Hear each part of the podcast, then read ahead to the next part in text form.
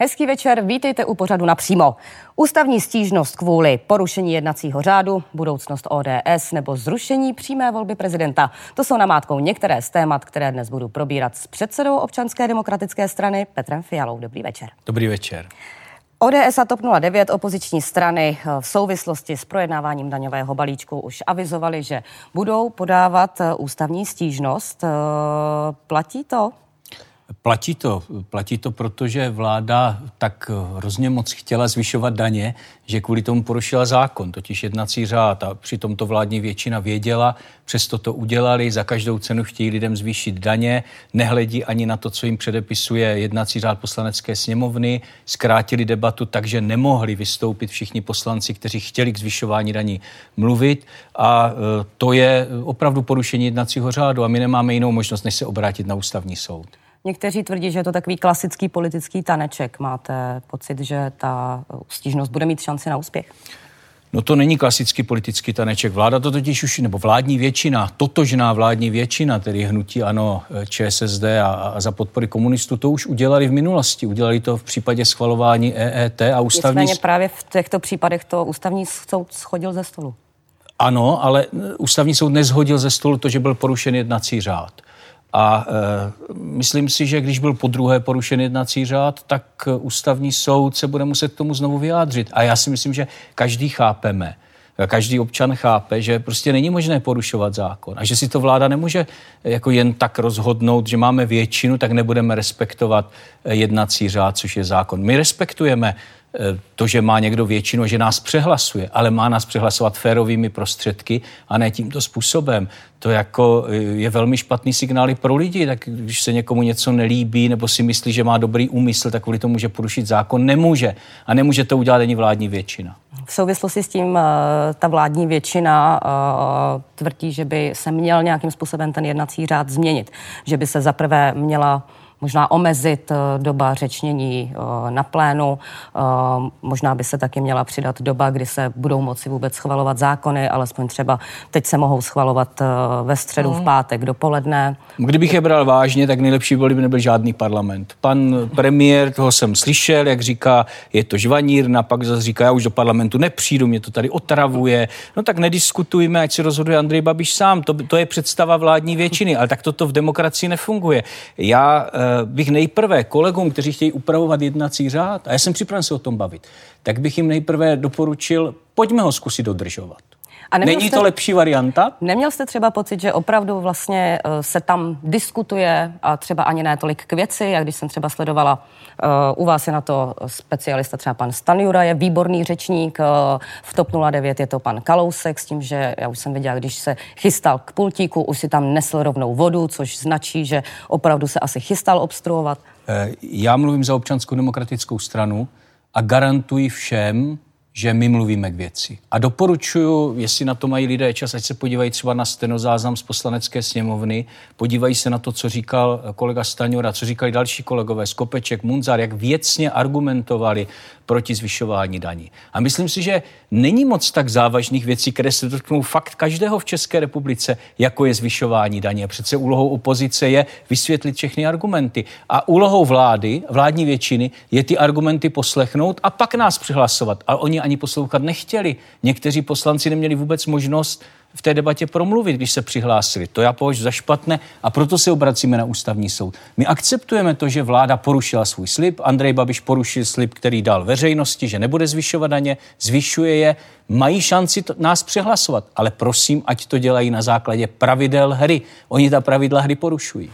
Nebyla ta debata moc dlouhá, podle vás? Protože opravdu o tom daňovém balíčku se jednalo několik dní. Co to je dlouhá debata? Jestli se mají lidem zvýšit daně, a to je opravdu závažná věc, a zvyšují se, protože vláda si nedokáže poradit s rozpočtem, nedokáže vyjít ani s tím rozpočtem, který má stále vyšší příjmy, protože oni mají větší výdaje, sestavují deficitní rozpočet, rozpouštějí rezervy a na to potřebovali ještě zvýšit daně. Měly by zaznít všechny argumenty, proč je to špatné a co to přinese, jaká jsou tam rizika. A ty argumenty musí zaznít v parlamentu. Takže o čem jiném by měla být významná debata, než třeba o tak závažné věci, jako je zvyšování daní. Že vláda na to nemá trpělivost, že nemá argumenty, že se bojí té debaty, protože se ukáže, že ne, že chce... Oni říkají, my chceme vychovávat lidi vlastně, protože chráníme jejich zdraví, aby se nevěnovali kouření, hazardu, něčemu všemu. Pravda je úplně jednoduchá. Oni nemají dost peněz, neumí hospodařit a potřebují vytahat z lidí další peníze. A to nechtěli slyšet a o tom nechtěli v poslanecké sněmovně argumentovat. Proto chtěli zkrátit debatu a proto násilně vlastně způsobili hlasování dřív, než celá ta diskuze proběhla. Porušili zákon, aby mohli zvýšit daně, zalátat rozpočet a my jsme připraveni se ohradit Ústavního soudu. Když kritizujete to zvyšování daní, ODS taky v minulosti poměrně často razantně zvyšovala daně. To byl rozdíl. Já odpovídám za Občanskou demokratickou stranu. Od roku 2014 my jsme žádné daně nezvyšovali, my naopak navrhujeme, ať se daně snižují, jsme přesvědčeni, že v době ekonomického růstu, a to je podstatné, v době ekonomického růstu se mají lidem snižovat daně. Náš návrh na zrušení superhrubé mzdy a snížení daně z příjmu by znamenal pro každého 7% čisté mzdy navíc. To je v době ekonomického růstu naprosto správné. Máme tu problém s bydlením, s cenami bytů. Jsme pro, aby se snížila cena bytu a vůbec pořízení domu tím, že se zruší daň z nabytí nemovitosti. Se zvyšovaly daně. Nikdy nebyla celková daňová kvóta tak vysoká, jako je za této vlády. Nikdy, ani v době ekonomické krize. A nesrovnávejme dobu ekonomické krize s tím. Tato vláda zvyšovala daně. Například zrušení superhrubé mzdy bylo už naplánováno. Tato vláda rozhodla, že se nebude rušit superhrubá mzda. Teď doufám, že jednou přistoupí k tomu, že ji zruší, ale nevěřím tomu. Zrušíme ji až my. Je možné snižovat daně, je možné v době ekonomického růstu i některé daně zrušit a jediný, kdo je to připraven udělat, jsme my. Takže proto potřebujeme dosáhnout v této zemi změny, aby lidé měli něco opravdu z ekonomického růstu, neplatili zbytečné daně, měli víc peněz v peněženkách, měli tím pádem vyšší mzdy a to jim garantuje Občanská demokratická strana. K tomu se dostaneme za chvíli. Zhruba za půl hodiny se v Lánech setká premiér Andrej Babiš s prezidentem Milošem Zemanem. Jedním z jejich témat bude samozřejmě rozpočet. Vy už jste v minulosti měli k němu několik výhrad, můžete je připomenout? No, my máme základní výhradu a to je, že ten rozpočet v době ekonomického růstu, a jenom, aby si to každý představil, tato vláda má k dispozici každý rok navíc na příjmové stránce, díky tomu, jak lidé pracují, odvádějí daně, zlepšuje se ekonomika, navíc zhruba 100 miliard korun. A oni někdy i víc. A oni udělají to, že jim to nestačí a ještě připraví rozpočet se 40miliardovým deficitem. To je podle nás rozpočtový zločin a takto sestavený rozpočet ohrožuje budoucí rozvoj České republiky. Ale my tomu rozpočtu vyčítáme i strukturální věci, neinvestuje se dostatečně, nejsou dostatečné výdaje na obranu, na vzdělání. Ten rozpočet vlastně vůbec nemyslí na budoucnost České republiky, to je podle nás chyba. Vy jste v minulosti už několikrát řekl, že stát by podle vás měl držet dietu. Předseda vašich poslanců, pan Stanjura, dokonce připodobnil stát k Otesánkovi. Nicméně v těch programových tezích, které vy jste nedávno představovali, máte například daňové prázdniny pro rodiče, kteří pobírají rodičovský příspěvek, žádné daně z příjmu pro lidi mladší 26 let, to jenom vybírám namátkou. Máte třeba propočítáno ve chvíli, kdyby na to došlo, kdyby to bylo aktuální, kde byste ten výpadek, protože by to byl výpadek ve státní kase, vykompenzovali? Máme to propočítáno a tak je tam zrušení některých daní, daň z nabytí nemovitosti nebo zrušení úplně zbytečné silniční daně. A jsou tam další věci, jako je mnou zmiňovaná je vlastně snížení daně z příjmu. Nepochybně výpadek to je, máme to propočítáno a on ho lze velmi snadno kompenzovat. My například při projednávání státního rozpočtu v příštích dnech ukážeme vládě na našich konkrétních pozměňovacích návrzích, kde se dá už v tomto státním rozpočtu ušetřit 46 miliard korun, aniž by to jakkoliv pocítili občané. Kde? Mimochodem děláme to, ukáží poslanci, moji kolegové poslanci v příštích dnech, ale mimochodem děláme to každý rok. My nekritizujeme vládu jenom tak, že říkáme, rozpočet by mohl být vyrovnaný, my říkáme na konkrétních položkách, kde by se dalo ušetřit. Jeden z příkladů vám řeknu, a to jsou třeba dotace, neinvestiční dotace podnikatelským subjektům, kde úplně zbytečně jdou peníze těm velkým, které je nepotřebují, a tam se dá ušetřit plno peněz. Ale my, kdybychom se dostali do vlády, a taky se do ní dostaneme za 2 roky, tak po volbách, tak připravíme úplně jinou strukturu rozpočtu a budeme šetřit. Například námi navrhovaná digitalizace, což možná zní nějak divně, ale je to vlastně to, aby občan se státem mohl komunikovat přímo prostřednictvím moderních komunikačních prostředků, by ušetřila minimálně 10 až 15 miliard ročně na fungování státu. A v takových krocích bychom pokračovali tak, aby byl stát skutečně štíhlejší, efektivnější a lépe fungoval. Není žádný důvod, aby jsme měli pořád víc a víc státních zaměstnanců. A Andrej Babiš a další členové vlády vám řeknou, no my jsme nezvýšili počet úředníků, my jsme zvýšili počet policistů, hasičů. Ale to není pravda. Zvýšil se i počet úředníků za poslední roky například o 15 000. Tak já se ptám, zlepšily se služby státu? Máme pocit, že stát funguje efektivně, jednodušeji? My ne. A naši voliči také ne. A to chceme změnit. Já taky nejsem kompetentní na toto odpovídat. Vy v lednu k dalšímu tématu budete obhajovat post předsedy. Budete mít vyzývatele tentokrát, minule jste ho neměl? To se uvidí, v této chvíli probíhají nominace na jednotlivých regionálních konferencích Občanské demokratické strany, regionálních sněmech. Já jsem vděčný za to, že dostávám nominace od kolegů, že mám zatím důvěru a uvidíme, jak bude probíhat kongres. Já jsem připraven obhajovat funkci předsedy. Myslím si, že se nám daří uskutečňovat politiku Občanské demokratické strany, získávat lepší a lepší volební výsledky, ale ten cíl, který je před námi, je změna v České republice, to, aby ODS rozdávala karty po příštích volbách, a k tomu je potřeba ještě udělat pár kroků. Když mluvíte o těch volebních výsledcích, vy jste samozřejmě na jednu stranu zvednul, z těch 7% se teď pohybujete, řekněme, mezi 12, 13, nikdy jste nepřekročili zatím v posledních měsících 15% hranici. Ještě jste ani nedohnali vlastně, nestáhli jste pořádně ten náskok, ano. Máte nějaký plán, jak to třeba udělat, nebo... No hlavně musím říct, že to není pravda, protože pro mě jediné měřítko, které můžeme mít, není ten či onen velmi... volební průzkum, které jsou navzájem v rozporu, ale pro mě to měřítko jsou volby.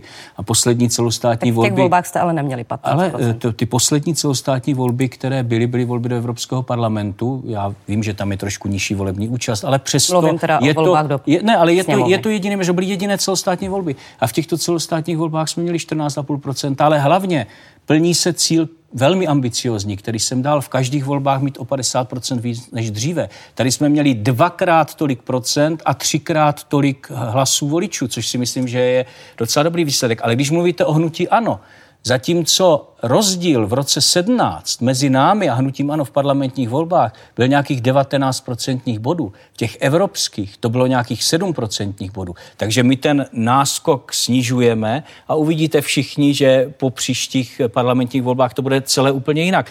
Kolik to teda bude? Fakta mluví jednoznačně proto, že ODS jde v každých volbách nahoru a že dokážeme snižovat ten náskok. Tak kolik to bude teda v příštích volbách? Ne, to nejde o to, kolik to bude procent, to teď nedokážu říct a nedokážu to říct nikdo.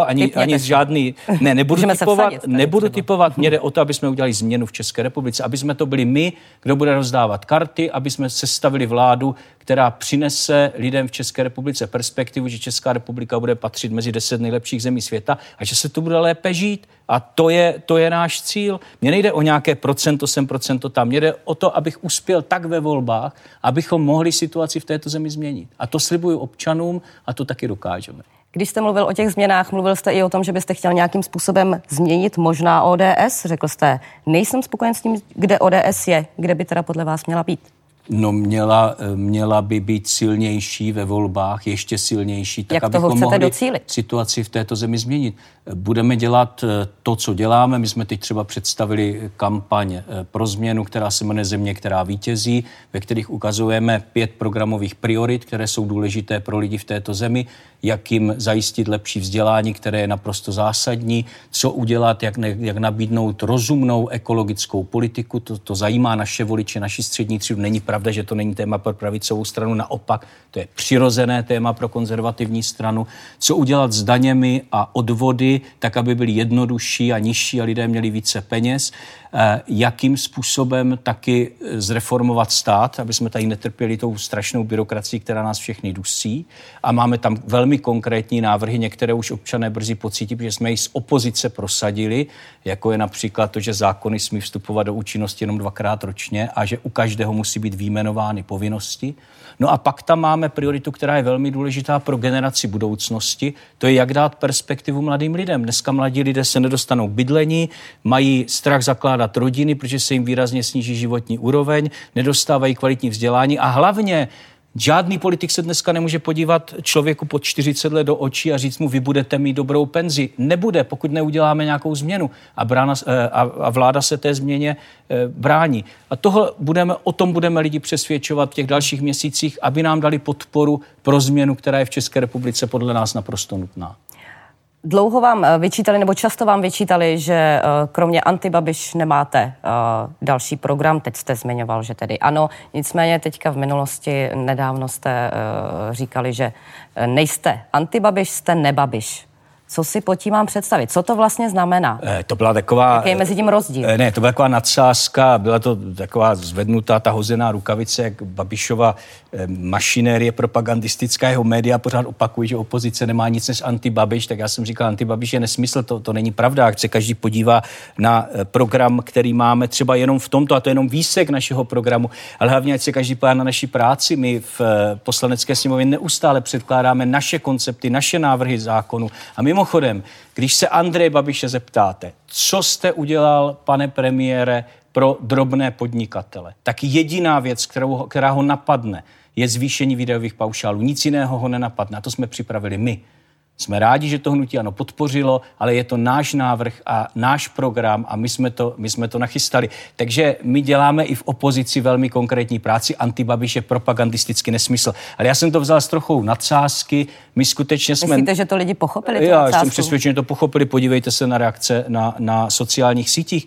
Ale my jsme skutečně nebabiš v tom, že tady neprosazujeme ten kolosální střet zájmu, který má Andrej Babiš, že děláme politiku, která má konkrétní obsah a není to prázdná marketingová bublina, že je to politika, která je založena na konkrétních programových věcech, které něco pro lidi udělají a ne ty prázdné fráze, které tady slibuje Andrej Babiš. A my bychom neprojídali tímto způsobem úplně ostudně a nepromrhávali ten ekonomický růst, který Česká republika v této chvíli prožívá. Víte co, to mě na Andreji Babišovi ze všeho trápí nejvíc, že máme období ekonomického růstu, příznivých makroekonomických ukazatelů, včetně prakticky nulové nezaměstnanosti. To není zásluha vlády, to je zásluha lidí, kteří pracují, podnikatelů, kteří riskují. A vláda to všechno promrhá. Nestaví se 4 kilometry dálnic za loňský rok, to není číslo, které jsem si vymyslel, to říká Nejvyšší kontrolní úřad. Nestaví se silnice, dálnice, nezlepšuje se vzdělávání, nejsou tu podmínky pro výstavbu bytů. Zhoršili jsme se v podmínkách pro podnikání, zhoršili jsme se například i v délce stavebního řízení. To jsou všechno věci, které jsou podle mě smutné a my to chceme změnit. V červenci, když mluvíte o změně, jste honosně oznamovali možné vytvoření bloku demokratických stran. Teďka o tom dlouho nebylo slyšet. Jednáte s někým o tom? Vy jste i říkal, až za 2 roky budeme vládnout. Plánujete to teda? My jsme nic takového neoznamovali. To byla taková trošku mediální akce. Já tady brzdím jakékoliv věty. Já jsem možná byla dokonce na té tiskové konferenci, nesmím se to oznamovalo. Ne, žádný blok jsme neoznamovali, já brzdím a žádný blok neexistuje. Existuje spolupráce opozičních stran a existuje i spolupráce. Já jsem říkala možný vznik, ano, možný vznik. Ale já brzdím všechny tyhle úvahy a říkám, že na to je čas do Vánoc v roce 2020. Nic takového nebylo na stole a každý vidí, že v Poslanecké sněmovně, kdykoliv je to potřeba, tak spolupracujeme. A to není málo. Ukázali jsme vzorný příklad spolupráce v senátních volbách. Díky tomu ODS vyhrála senátní volby, ale hlavně díky tomu je v Senátu dneska středopravá většina, která dokáže čelit některým věcem, které přicházejí z Poslanecké sněmovny. Ale já jsem sám říkal, je čas na nějaká rozhodování, co bude ve volbách. Teď je to tak, že opozice má nějakých 66 hlasů, mandátu, kdyby jsme se jakkoliv pospojovali, jak máme pořád 66 do voleb. To nemá vůbec žádný smysl. Debata o tom, jak nepromarnit žádný hlas pravicového voliče, ta debata je legitimní a ta bude následovat. Ale do Vánoc 2020 je čas, teď jsou před námi krajské a senátní volby, tam chceme co nejlépe uspět a v některých regionech bude příležitost si vyzkoušet, jak jsme schopni spolupracovat a v čem jsme schopni udělat nějaký krok. Řeknu vám jeden konkrétní příklad. My jsme teď uzavřeli na Vysočině dohodu před krajskými volbami s hnutím Starostové pro občany a půjdeme společně do voleb. A co to má za výhodu? No, v minulých krajských volbách měli těhle Starostové pro občany 4,8%, takže se nedostali do krajského zastupitelstva. Když síly spojíme, tak hlasy středopravých voličů nepropadnou a budeme mnohem silněji moci změnit situaci v kraji Vysočina. A to byl příklad, takhle chceme postupovat i v jiných regionech. Takže dneska, když oznámili lidovci, že by chtěli změnit volební zákon v tom slova smyslu, že by se zrušilo načítací kvórum, tedy že ve chvíli, kdy budou dvě strany spolu v koalici do voleb, tak nebudou muset mít 5% pro vstup do parlamentu, ale budou muset mít 10%. To byste podpořili teda? To je, myslím si, velmi rozumná debata, já ale musím za sebe říct, a je to můj názor, já jsem za současné politické situace trochu skeptický ke změnám volebních zákonů. Já se obávám, že ty rozumné demokratické strany nedisponují v tuhle chvíli takovou většinou, aby ten volební zákon byl rozumný. Takže já jako konzervativní člověk i politik bych radši tu situaci neměnil. Ale rozumím kolegům, není to úvaha, která je chybná, ale nemyslím si, že jsou teď podmínky pro změnu volebního zákona. Takže byste ji podpořil nebo nepodpořil, kdyby to přišlo? Když to přijde, tak budeme jednat s ostatními politickými stranami a rozhodneme se nějakým způsobem odpovědně, tak, abychom nespůsobili to, že se nakonec změní volební zákony ve prospěch současné vlády, vládní většiny, která si chce například upravit jednací řád tak, aby jí to vyhovovalo. To si myslím, že není cesta a musíme být v tomto směru realističtí. Nedávno jste řekl, že byste chtěl otevřít debatu o návratu k nepřímé volbě prezidenta, zrušit tu přímou volbu. Proč? A nebyla to třeba právě ODS, která prosazovala zavedení přímé volby? Já jsem otevřel tu debatu a jsem rád, že ta debata probíhá. A já jsem nikdy nebyl stoupencem přímé volby a v době, kdy se to schvalovalo, tak jsem nebyl v politice, ale jako politolog jsem měl vždycky výhrady k přímé volbě prezidenta, protože Česká republika je parlamentní demokracie a prezident nedisponuje takovými pravomocemi, které jsou třeba v poloprezidentském systému. Myslím si, že sem ta přímá volba nepatří. Nakonec ty moje obavy se potvrdily. Prezident přímo volený disponuje určitým typem legitimity, která ale není úplně jasně definována v ústavě a všichni vidíme, jaké problémy to třeba způsobuje. Zažili jsme to třeba o prázdninách při těch tahanicích kolem jmenování ministra kultury nebo to, že prezident odmítá jmenovat profesory a další věci. To je dáno do jisté míry tím, že se cítí legitimován tou přímou volbou. To by se změnilo, kdyby to nebyla přímá volba? Určitě by se to změnilo. Kdyby tam byl třeba Miloš Zeman. A teď si všimněte odpovědného politika. Já jsem otevřel debatu. A je mně jasné, nepředložil jsem návrh do Poslanecké sněmovny, otevřel jsem debatu, jsem rád, že se o tom začíná diskutovat a jsem připraven tuto debatu vést. Jsem si dobře vědom toho, že proto není teď většinová společenská podpora, ale to mě nevadí, já prosazuji věci, které považuji za správné a tady si myslím, že by bylo správné, abychom, ne, to není změna ústavy vlastně k nějaké progresi, to je změna ústavy, která vrací ty věci do svého řádu a vracíme se k praxi a tradici, vrátili bychom se k praxi a tradici, která to byla za první republiky, která to byla po listopadu 1989 a která se osvědčila. Nikdo mě nemůže podezírat z toho, že to je namířeno proti současnému prezidentovi, toho se to v žádném případě Miloše Zemana nemůže týkat, protože už nemůže znovu kandidovat, ale je to podle mě docela rozumná systémová věc. Jsem připraven o tom diskutovat, ale jak vidíte, nepředkládám to jako návrh zákona, protože chápu, že proto musí být širší společenská vůle. Nebyla by cesta třeba například připravit některého ze svých svých stranických kolegů na tu kandidaturu vůbec? Je vůbec někdo, koho vy byste třeba nějakým způsobem navrhnul v tuto chvíli? Pan prezident už o tom nedávno mluvil, byť jsou 3 roky do těch prezidentských voleb, tak už mluvil o některých jménech. Vy byste tam viděl rád koho? Rozlišme 2 věci. Jedna věc je systémová, co si myslím, že bylo dobré pro politickou kulturu, politický systém České republiky. A druhá věc je, jak budeme postupovat, když zůstanou stávající pravidla platná. To znamená, když bude přímá volba prezidenta. Samozřejmě, že budeme zvažovat, koho postavíme. Já si dovedu představit některé osobnosti, které samozřejmě nebudu jmenovat. Ale ne, to v žádném případě neudělám. Bylo by to i neodpovědné, je potřeba nejprve. Oni o tom ještě neví?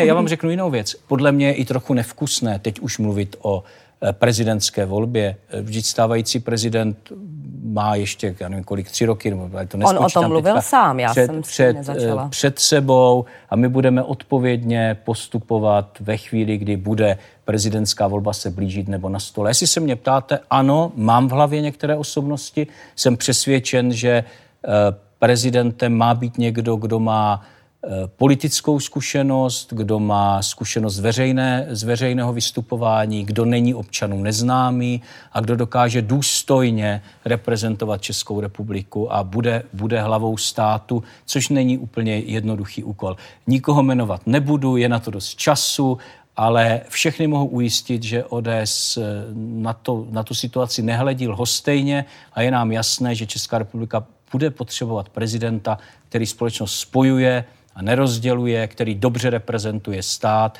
a který nepřekračuje svoje ústavní pravomoci. Poslední téma, prosím o stručnější odpověď. Chystáte se o víkendu teď na některou ze vzpomínkových akcí k 17. listopadu, popřípadě půjdete na Letnou? Chystám se na spoustu akcí a nejenom 17. listopadu. Já už teď objíždím s řadou kolegů z Občanské demokratické strany, kteří se účastnili buď to práce v disentu nebo listopadových událostí, jako je třeba Saša Vondra, Marek Benda, František Čuna-Stárek nebo někteří další, tak objíždím Českou republiku, bavíme se s občany, mluvíme o tom, co přinesl listopad, co znamenal komunistický režim, co ta etapa svobody a demokracie a co musíme dělat pro to, abychom si toto udrželi. 17. a považuji to i za svou povinnost, protože Občanská demokratická strana je nástupnickou stranou Občanského fóra a neseme v sobě hodnoty listopadu. Ale 17. listopadu půjdu nejprve s kolegy z dalších středopravých stran položit květiny na hrob Václava Havla a potom se svými kolegy z Občanské demokratické strany půjdeme od našeho sídla v Truhlářské ulici směrem na Národní a vzpomeneme na Národní třídě jako každý rok listopad 89. A pak já dělám ještě jednu akci a ta už je taky tradiční. Já 17. listopadu zvu na oběd lidi z disentu, lidi, kteří se podíleli na listopadových dnech, protože si myslím, že především s těmi mám trávit a připomínat si 17. listopad, že je tradičně na obě Dománesa a moc se na to těším. Já jsem se ptala ještě na tu Letnou. Na Letnou se nechystám, ale na Letnou například pojedou moje děti. Já nicméně budu mít schůzku ještě s pořadateli té demonstrace na Letné a budu se s nimi bavit i o jejich představách, o tom, co sledují a jak si oni představují, že ta demonstrace má vyznít. Myslíte si, že ty demonstrace budou mít nějaký dopad třeba dlouhodobější?